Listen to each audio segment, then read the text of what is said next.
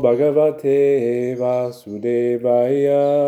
Om Namo Bhagavate Vasudevaya. Om Namo Bhagavate Vasudevaya. Om Namo Bhagavate Vasudevaya. So we've arrived at week 62 of Bhagavad Gita class, and this is chapter 18, um, the last 10 verses or so. And we've experienced Krishna um, trying to convince Arjuna to fight the battle of Kurukshetra. And he gave many wonderful arguments, um, dispelling Arjuna's, countering Arjuna's arguments. And he laid out the path of Karma Yoga. He laid out the path of Jnana Yoga. Um, karma Yoga is like piety, like the path of piety. Um, Jnana Yoga is a path of philosophical research. And he laid out the path of yoga, which is uh, controlling the body, controlling the mind, and, and having deep focus, concentration, meditation. And ultimately, um, in this chapter, the, the science of renunciation, uh, Lord Krishna is spelling out the highest dharma, which we concluded last chapter, Sarva Dharman Prityaja, Mam Ekam Sharanam Vraja, Ham Ham Sarva Papibu, Mokshai Shami Masuchaha. So, Krishna is saying that all of these processes given, all of them, are meant to lead the soul to this point of just accepting Krishna. Simply accepting Krishna as being uh, correct, as being um, the person to follow. So he says, like, all these processes, they will gradually help you elevate in consciousness. He's saying, now I'm saying, simply accept me.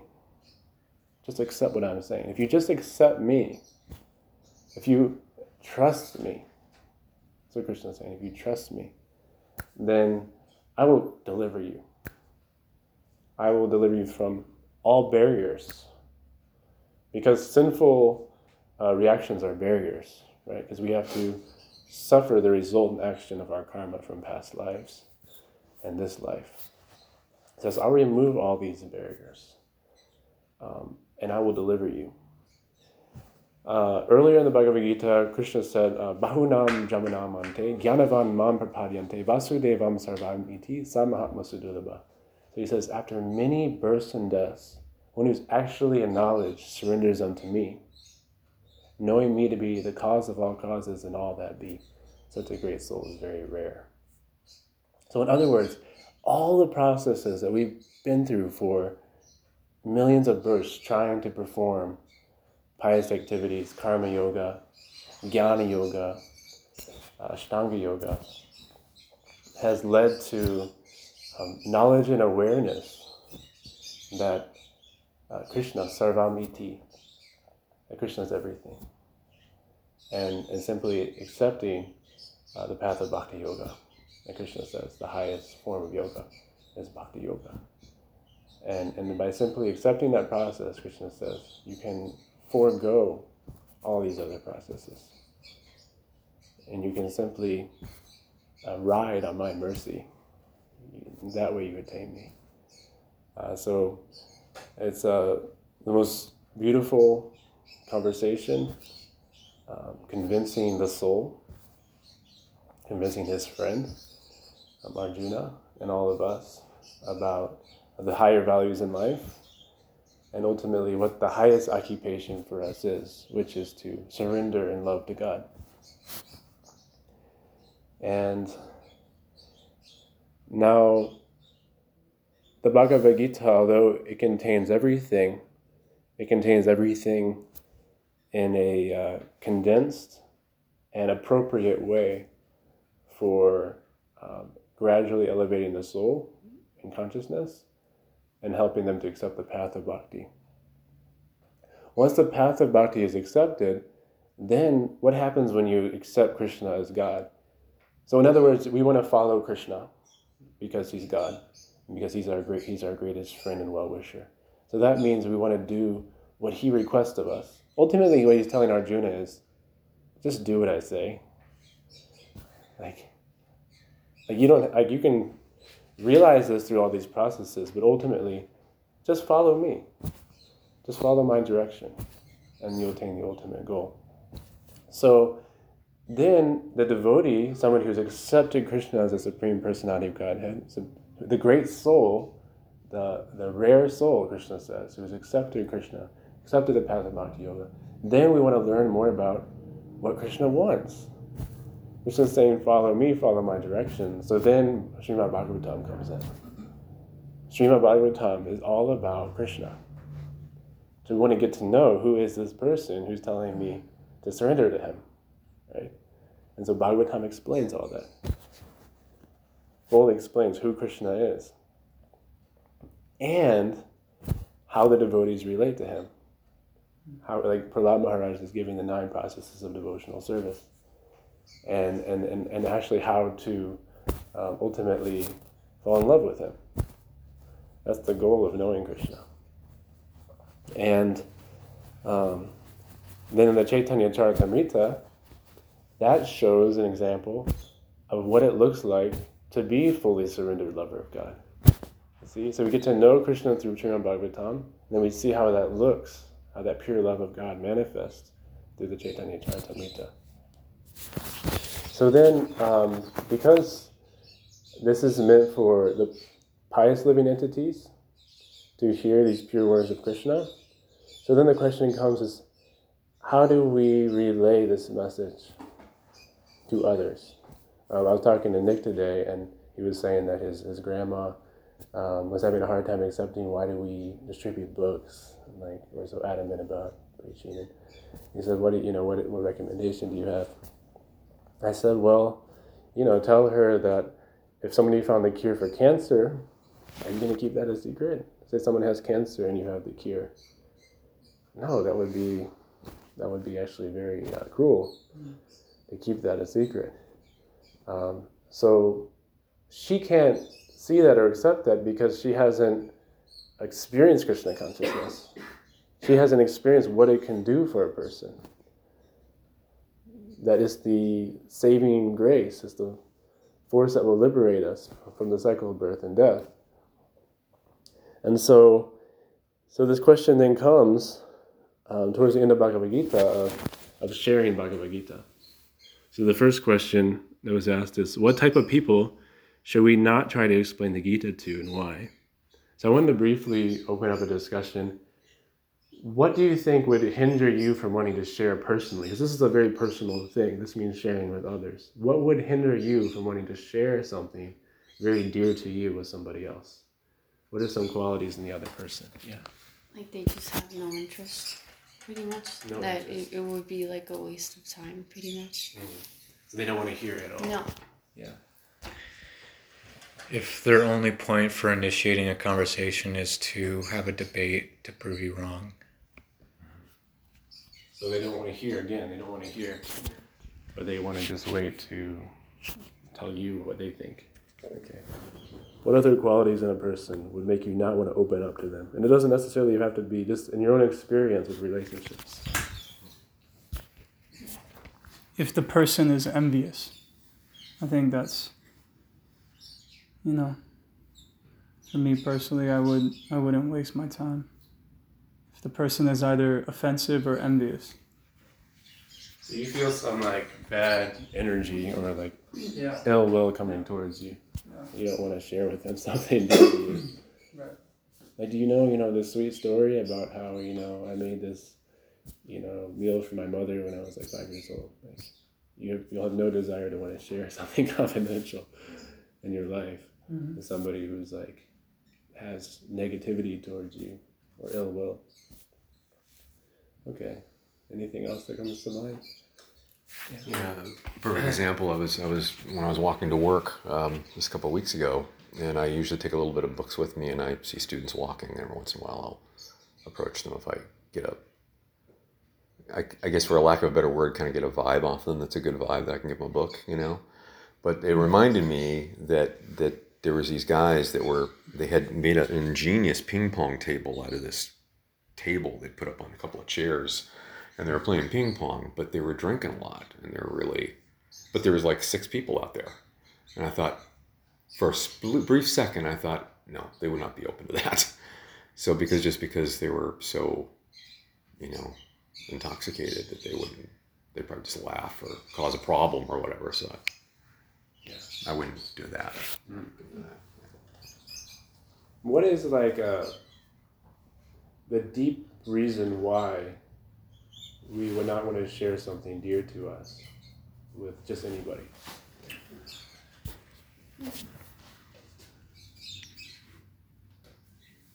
because they they wouldn't they wouldn't value it. If you hold something very dear to you to you and you want to share it with someone else, you would hope that that person can see the value in what you are sharing. If they if they're unable to see that value, then you almost feel like um, you've wasted your time, but more, what's that word that you said earlier about your video game? Hmm. How you felt? What was So that? underappreciated. Yeah. Mm-hmm, mm-hmm. Yeah. Was it under? You said No, something else, but unrecognized. maybe. something like that. It was. It was along those lines.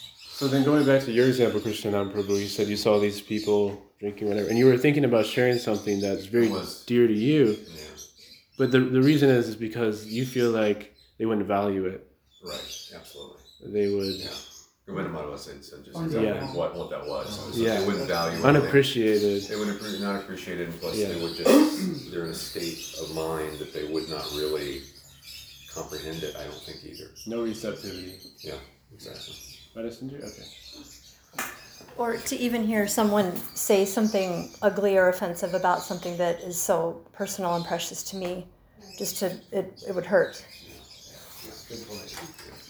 You have something? I, would, I kind of was gonna say that, like if if you open up to somebody that doesn't really appreciate or anything like that, it's it's like allowing yourself to be hurt by others because they're not in a position where they're actually listening. It's it's kind of like now they can commit offenses or now they can hurt you, you know, like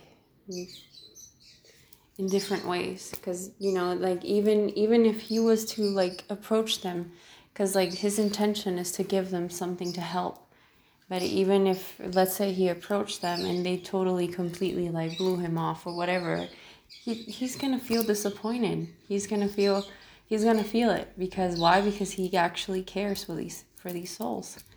So it's like allowing yourself to be a little vulnerable. Like you kind of think twice about that. So like the intention in the beginning is like let's elevate this the consciousness. Let's have you know a wonderful experience, and then after the sharing takes place, then actually you have like you started like on a neutral place, and then after you shared, you actually went down. right right like because they committed offenses, like you were saying, and at the same time you feel something dear to you has been uh, stepped on. Yeah. Do you have something? Yeah. Well, from my the way I, I I have experienced is that when you especially talk have a conversation about the soul and the spirit, it's very hard to understand for even for me. And for someone who is an ordinary person that not, hasn't been exposed to this information, it will be very hard because they will not understand. You know, because uh, talking about the dependence of the absolute, right? This is not very easy to understand, even though it's so simple.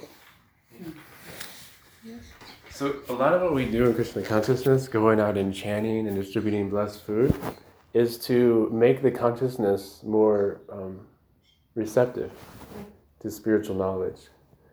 And so, like when Prabhupada would, would preach and when he would um, speak, he most of the time he kept it at a very basic, very basic level. Deep realization. He's coming from a place of full realization, so it was so powerful and, and, and his love and compassion were so powerful. But if you listen to his lectures, the majority of his speaking and his writing, he doesn't. If you read the whole Bhagavad Gita, how much do you see him talking about Radha and Krishna's pastimes? He doesn't talk very much about. He doesn't talk about Radharani very much. Like even at the end of the Bhagavad Gita in the purport, you notice like the last sentence of the Bhagavad Gita is about the pleasure-giving potency. That's Radharani. But he doesn't. He doesn't get into talking deeply about that for that exact reason, because people have to become purified to to be able to accept these um, deeper, uh, esoteric reality of, of the spiritual world. So that's good. Okay, uh, so let's see what what is said here in the Bhagavad Gita. So Krishna says this confidential knowledge may never be explained to those who are not austere or devoted or engaged in devotional service, nor to one who is envious of me. So Srila Prabhupada says persons who have not undergone the austerities of the religious process, who have never attempted devotional service in Krishna consciousness, who have not tended a pure devotee, I take that to mean serve in a pure devotee, and especially those who are conscious of Krishna only as a historic personality, or who are envious of the greatness of Krishna, should not be told the most confidential part of knowledge.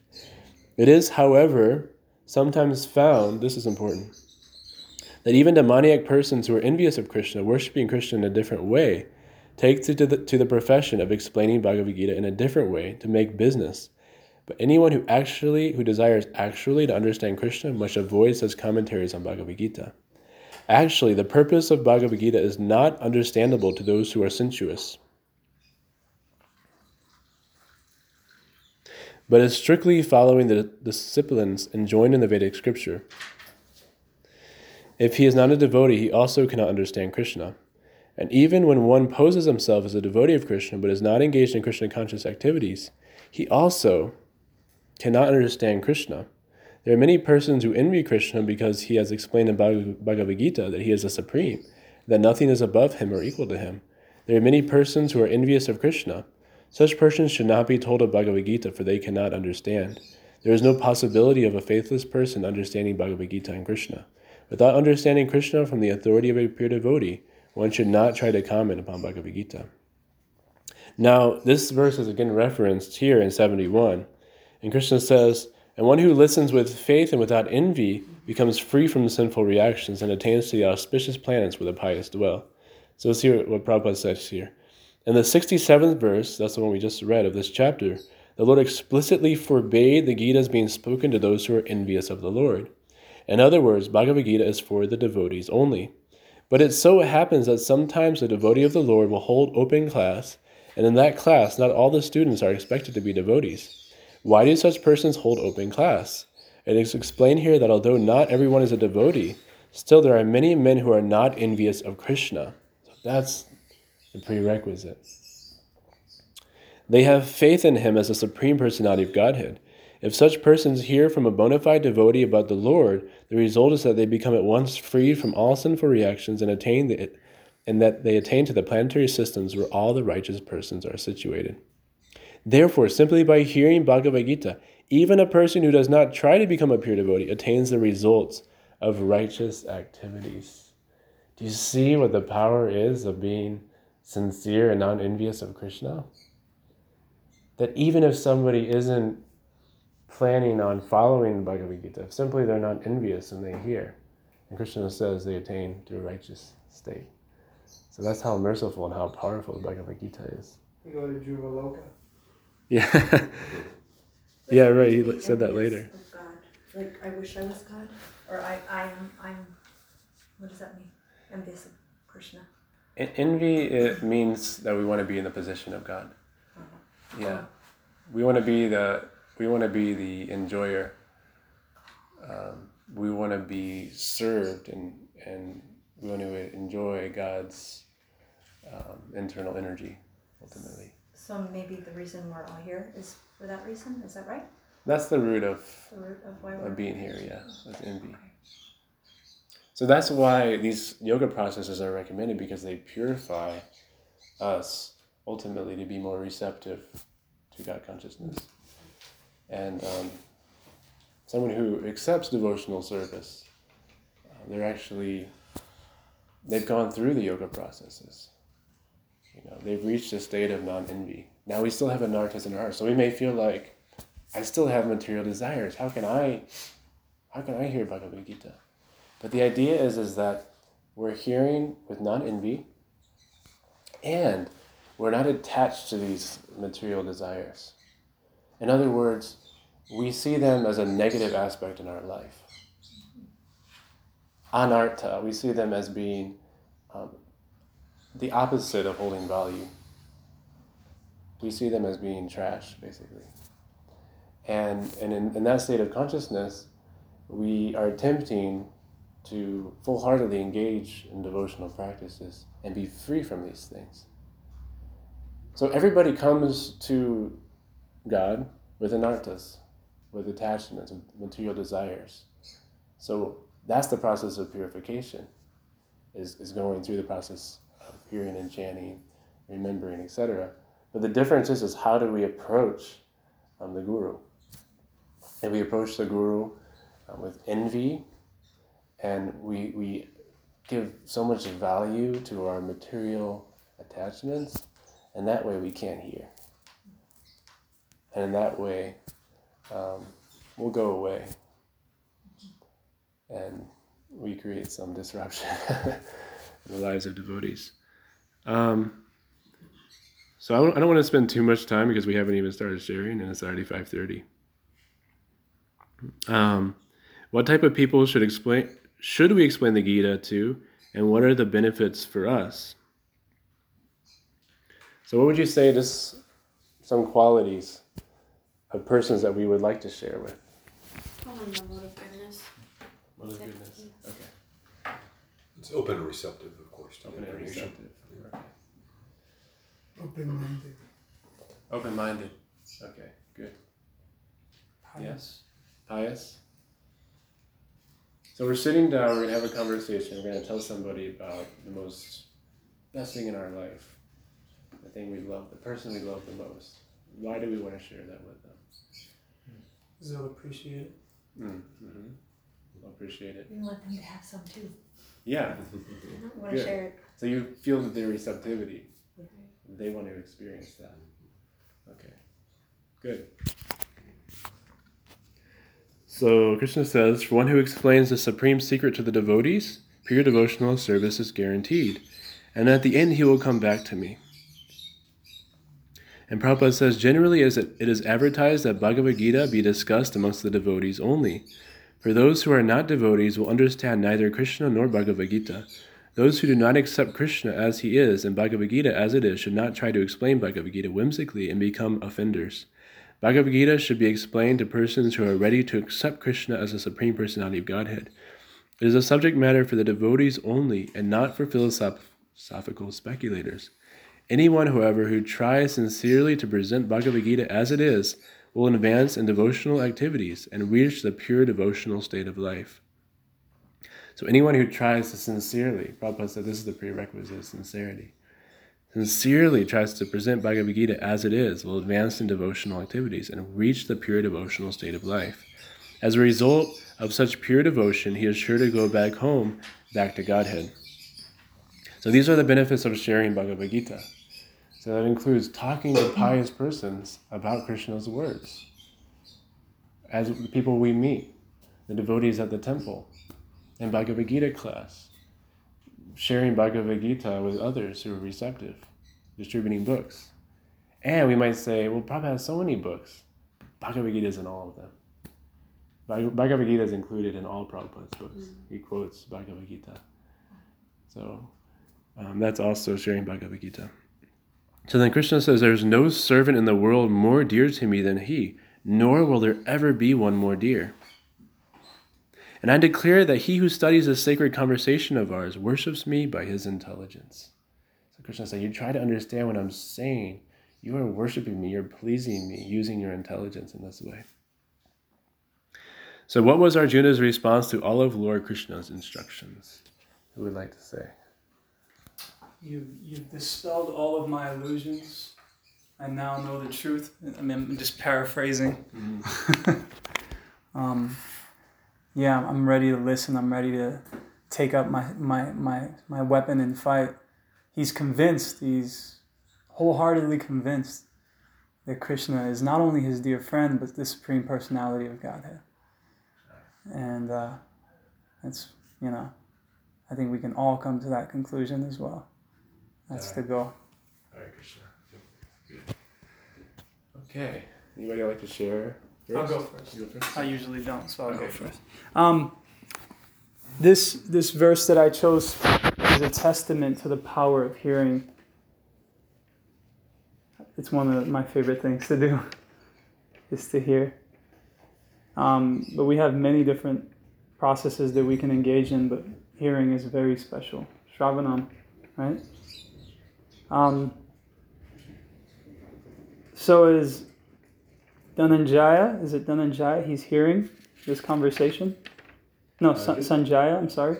Sanjaya is hearing this conversation. It's uh, somehow being transmitted through uh, through his spiritual master Vyasadeva, and um, and he was able to to arrive at the same conclusion.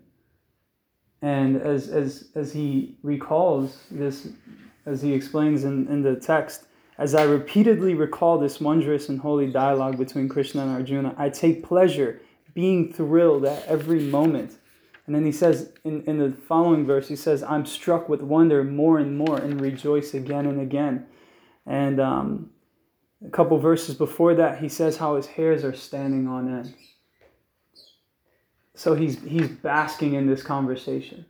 And, and it's really interesting because when I first heard the Bhagavad Gita, and I think about it now, it was like right before, like we were on our way to Rath Yatra, right? Like it was like probably weeks before going, heading out to Rath Ya- And I just remember having that same kind of feeling like, out of everything that I've ever heard or studied in my life, this is the most dear. This is, you know, and this was just an audiobook of, of the Bhagavad Gita. But I was like so excited. I was just beyond excited. I didn't even have Prabhupada's purports. But I was just like, this is so wonderful. Where has this been all my life? And I remember feeling that, like, just like, whoa, I, I need to go deeper into this knowledge. This is so life changing. So it was something that when I when I saw the way Dhananjaya is, is reacting in these last verses, it just reminds me of how I I reacted when I first heard the Bhagavad Gita as well. And um, this is beautiful because in the last verse here, and this is, I'll end with this. Um, where is it? I mean, that last purport is insane, ain't it? And it's just wonderful. But um, is he's describing, he's this. oh, here it is. So the disciplic succession, right? It's like non-different like when you're hearing from from Krishna directly or when you're hearing from one of Krishna's representatives, it's non-different. Um, it, it carries the same potency. So it says here, let me find it here. Yeah, right here. Krishna is the master of all such mysticism. It is to be understood, however, that as Arjuna was fortunate enough to understand Krishna directly, so by the grace of Vyas, Sanjaya was also able to hear Krishna directly.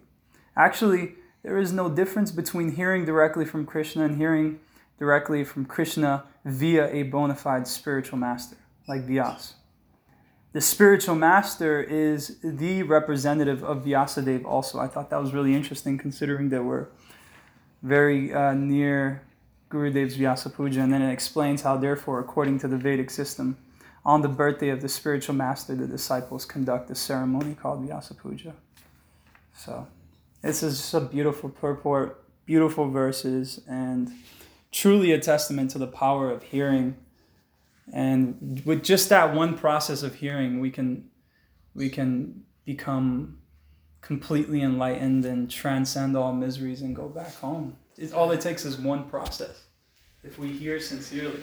Jai. But we don't have to limit ourselves to just one. I'm just saying it's that powerful.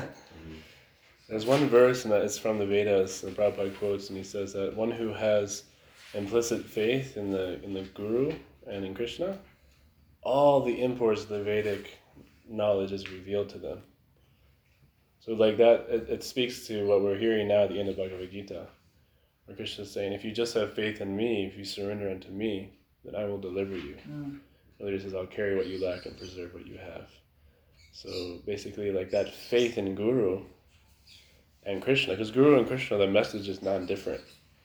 So just that strong faith in Guru and Krishna. Because we can have unlimited doubts. There, there's no limit to doubting because of how limited we are.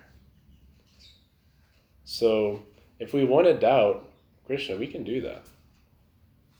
If we want to doubt the disciplic succession, we can do that.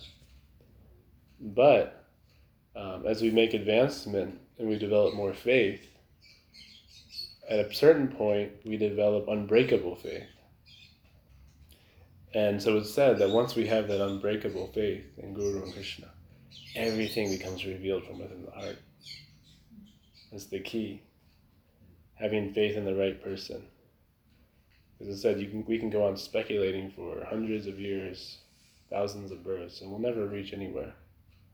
But once we trust the right person, everything is there. So that's what Krishna is saying. saying like, just trust me, just follow me. And yeah, hearing is the process for Kali Yuga. So if you're attached to hearing, when matter Prabhu, you're attached to hearing, that's your deliverance from this material world. Just by having that one attachment for hearing about Krishna, hearing the holy names. So I love that story dear Dr. Prabhu told about that um, Babaji who was Prabhupada's godbrother. He was so absorbed in the holy names. Did you hear that? I did. I did. And I looked at his diary, and each day, because you're going to write what you do Oh, yeah. for the day, each day was just the holy names of Krishna. There's nothing else. Today, you know, January 1st, 2020, Hare Krishna, Hare Krishna, Krishna Krishna, Hare Hare. Hare Rama, Hare Rama, Rama Rama, Hare Hare. It's okay. Would you share? Okay, so uh, yeah, I mean, all I can say is wow. Um, Sound like Sanjaya. man. Um, anyway, so I I had a really challenge to try to figure out something, but I, I found a, a sentence in verse 74 in the purport that sort of just made a synopsis of the whole Bhagavad Gita in that one sense, for me at least. And that was that if we follow in the footsteps of Arjuna to understand Krishna, then our life will be happy and successful. So, uh, my understanding of that is uh, Arjuna, by his actions, demonstrates the path of a pure devotee and sets the example for us to follow in order to understand Krishna and in making our life auspicious and contented.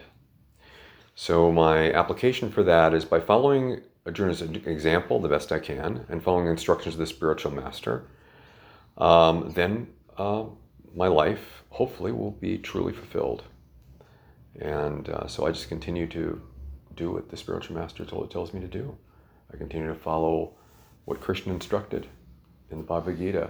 It's almost like uh, you can see the step by step processes and to understand them the best I can, and by hearing and by chanting and hearing the holy names in many different ways. Um, that's the best thing we can do, and just keep doing it. Yeah. Yeah. Wonderful. So we definitely will be fulfilled, completely fulfilled through following Krishna and Arjuna. But it will not come through the material energy. Material energy will always let us down. so, yeah. So, um, so at some point you can remove the hopefully, Hopefully, yeah, because it will happen, yeah, sure. but maybe not the way we expect. So, like Prabhupada, he was thinking I'll be successful in business, and then by using my financial um, situation, then I can help propagate the Krishna consciousness movement. And that never happened. Prabhupada was never suc successful. He could have been successful. He had the he had the um, capabilities to be successful, but Krishna didn't allow him to be successful because Krishna had a different plan for him. So, okay, who would like to share next? I have a question about this purport here. Or yeah, first. சொன்னாங்க ஃப்ரெண்டில்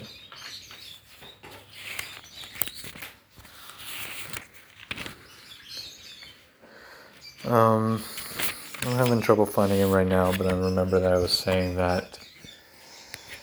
In the, I'm reminded in the beginning of the Bhagavad Gita, I thought that Sanjaya was a charioteer of Dhritarashtra, and um, that he was partaking in the war itself. But when I read the verse which I'll find in a moment to back up, when I read the verse, it was saying that he was like a secretary, and that he was describing the battle to him after the fact. He was well. Dhritarashtra was blind. But Dhritarashtra was in the palace. He wasn't on the battlefield. So neither of them were on the battlefield. So But while it was happening, Sanjaya was relating it to Dhritarashtra. He was asking, Dhritarashtra was asking, asking, what are my sons doing and the sons of Pandu doing? What's going on? Right, because it was like uh, Duryodhan that was on the battlefield, right? Yes. Okay, I understand that. Okay. Like. Yeah. Um, I already shared, right? Yeah. Did you have something, Radhasundari? You have something else you want to share? You have any other people? Um, no, no, I'm fine. Okay. Okay, we want to hear from Mari Mohini? Okay.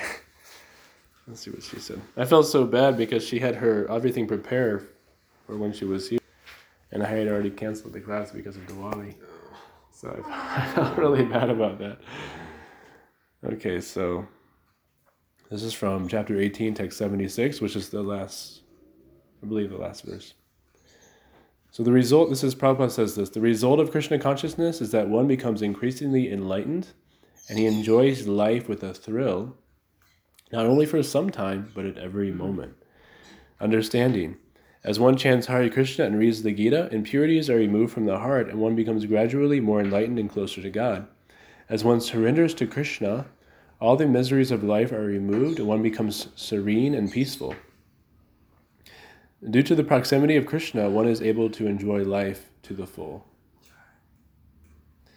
Application Living one's life with Krishna is an exquisite experience! Exclamation mark.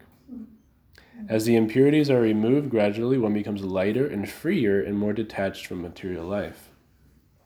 I will continue to practice Krishna consciousness so Krishna walks with me more and more and brings me the thrill, that thrill, that zest for life, that feeling of being completely alive that comes from walking with Krishna.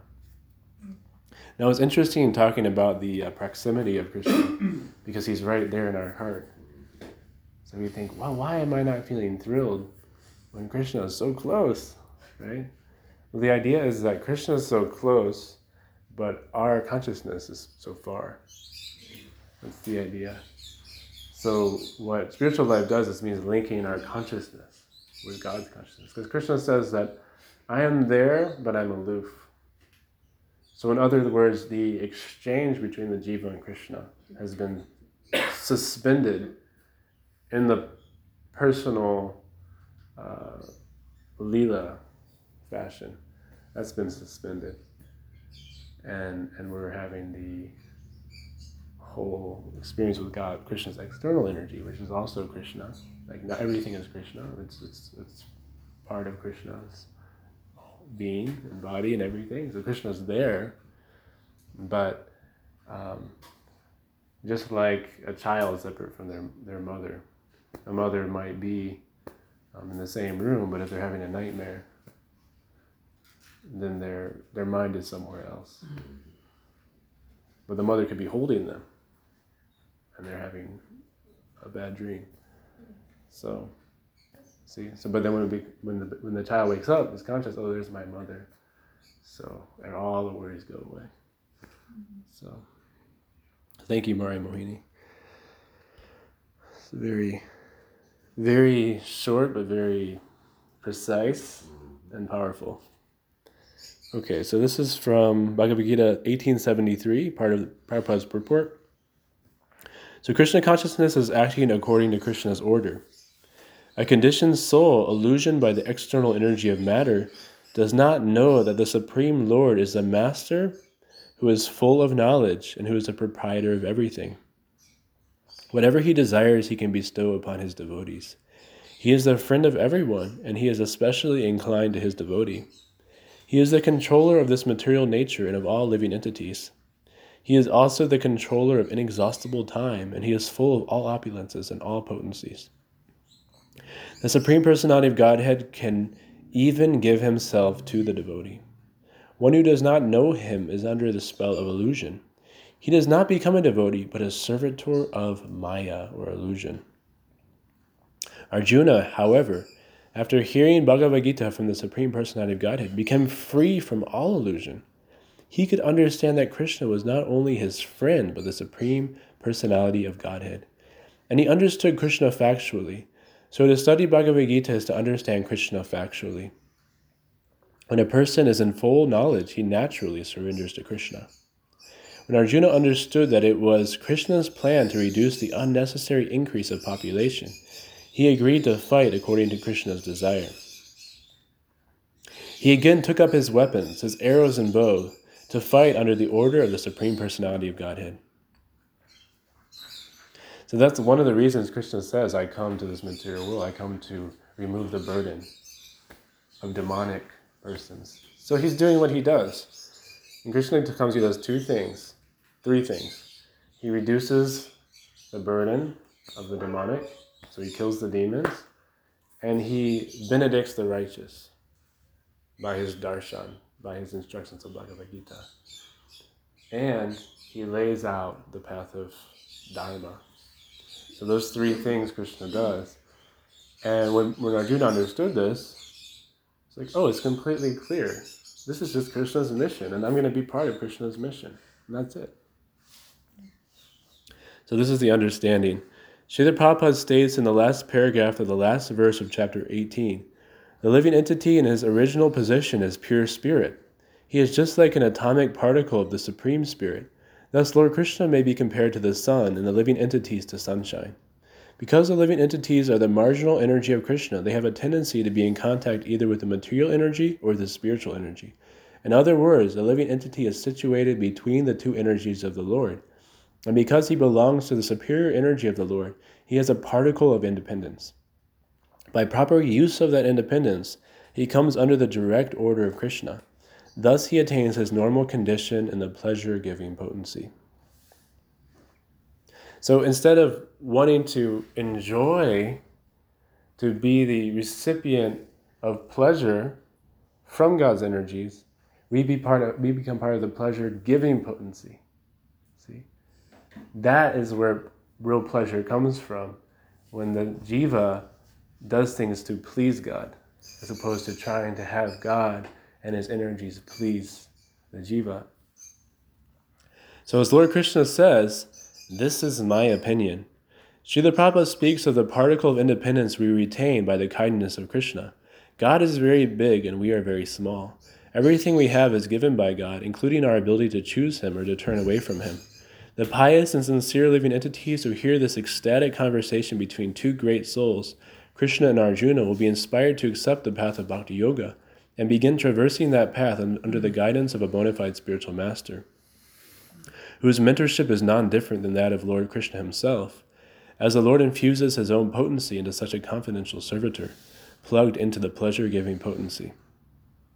Application We are meant to give, give pleasure to Lord Krishna, and that starts by recognizing his desire for us when we hear his instructions through the medium of Guru and Sadhus, all illusion about the Lord's desires for us are dissolved. With this powerful weapon of knowledge, we begin with full determination on the path of pleasing God. I pray to traverse this path daily and relinquish attachments that hinder the goal of pure love of God. May you all bless me to accept the instructions of Bhagavad Gita with full relish and faithfulness. Please give your blessings. Okay. So we have completed the formal study of Bhagavad Gita, 18 chapters, uh, 700 verses, with all commentary by Srila Prabhupada. And I believe the highest attendance goes to Krishna Nam Prabhu. Every single class, right? Except one. Except for one. wow. How many classes was it?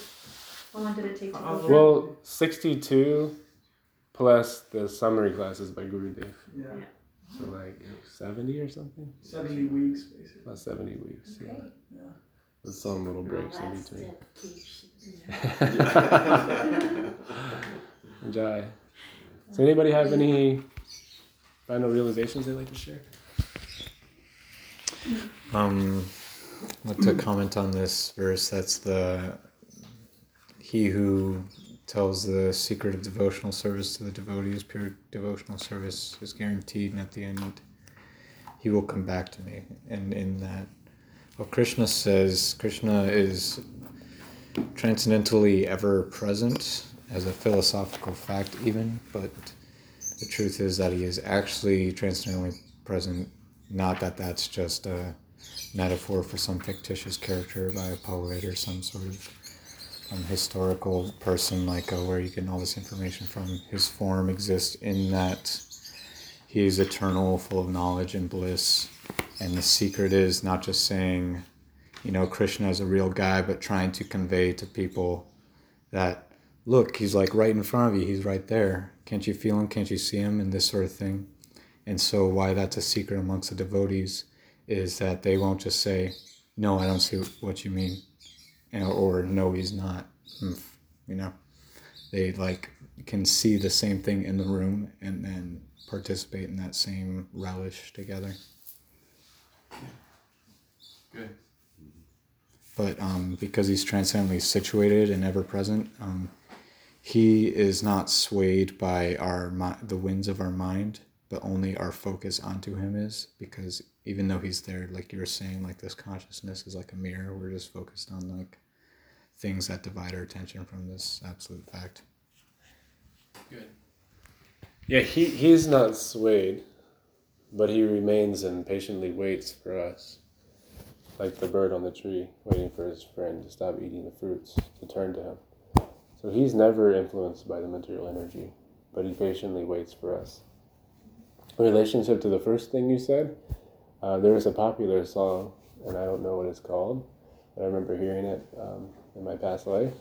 Mm-hmm. And one of the lyrics is, I love the way you lie. I don't know if you know that, heard that song. Okay. So I love the way you lie. Now, people like people like poetry, but oftentimes they don't even care if it's true or not. Wow, what a great meter. What great metaphors. What wonderful rhyming. What uh, intricate and, and, and poetic language. Who cares if it's true or not? It just sounds great, right? Mm-hmm. But like a sincere person, ultimately, they don't want to be lied to. And so, what is the use of these words that Krishna is saying? If it's all just, it's all a lie. Like you were saying, someone, can you know, asks about the truth of Krishna. What's the use? Krishna's saying, I'll do this, I'll do that, you can come to me, all these things. But it's all meaningless because it's, it's all just, it's just a poem. It's a poem in an old epic called Mahabharata. And that's it right? So that would be meaningless ultimately. So this is Krishna is speaking this because this is a reality. He's telling us who we are, these eternal fragmental parts and parcels. He's telling us the secret to becoming free from the cycle of birth and death and attaining our state of eternality and bliss in his kingdom. And like the reality of the spiritual world is poetic. The reality is poetic. People are so into externals. Man, you really talked nicely to me. I don't care if tomorrow you stab me in the back. But right now, I'm loving the way you're lying to me. it's useless. What's the point? It's just painful. It's like Krishna says in Bhagavad Gita, these things become poison at the end. They're all a lie. So ultimately, what the material energy is offering is just a phantasmagoria, as Prabhupada raised it. It's, it's a great presentation, but there's no substance. And it just ends in more confusion. So, yeah, this is poet poetry but it's it's real and it's genuine. Krishna's speaking the truth for our highest benefit. Right. So, and that that also goes along the same theme as if somebody, uh, you know, is envious or they they have no faith, and then that's okay. We just say, okay, you you have a right to your opinion, and and we leave it at that. But um, yeah, Krishna says the, the foolish and unintelligent they can never understand me. They remain perpetually bewildered by my external energy. They can never understand. And you know, Krishna says, you can never understand me except for when you enter, you start serving me with love and devotion, and then I, I reveal myself to you. So that's the science. That's the science that the mundane scientists will not take up. They won't take up loving devotional service to see if it works. That is the only way to access God. So you can tell scientists that. You can say, there's actually a scientific process. Will you take it up and try? Try chanting Hare Krishna for a month. And then tell me you don't believe in God. And if they won't take it up, say, well, sorry, you're not going to do that. You're not doing the scientific experiment. So you won't have the result. So. Well, I want to say one thing. I find it interesting that Prabhupada didn't write a purport to this verse. There is no servant in this world more dear to me than he, nor will there ever be one more dear. You know? Because that is, I mean, that's incredible. There is no servant in this world that is more dear to me than he, nor nor will there ever be one more dear. And he's talking about those who uh, who who spread this knowledge. You know? So this is this is profound. I guess it's self-explanatory, but I would have loved to have heard, you know, Prabhupada give a nice little purport on that. I have a purport on it. Yeah, sure, shoot, shoot. So the purport is that Prabhupada is the most dear servitor of Krishna. So the purport is Srila Prabhupada. Yeah. There's no one more dear to Krishna than Srila Prabhupada. Because he's spreading Bhagavad Gita all over the world. Yeah, yeah. So he was very humble. And sometimes he would leave little hints about his position. But he didn't want to speak about it. Whenever the attention was put on him too much, he would change the subject to, Krishna.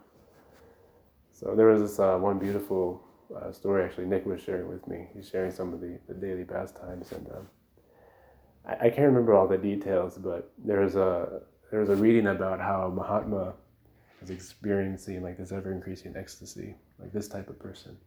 Prabhupada, he says, he says, I am that person.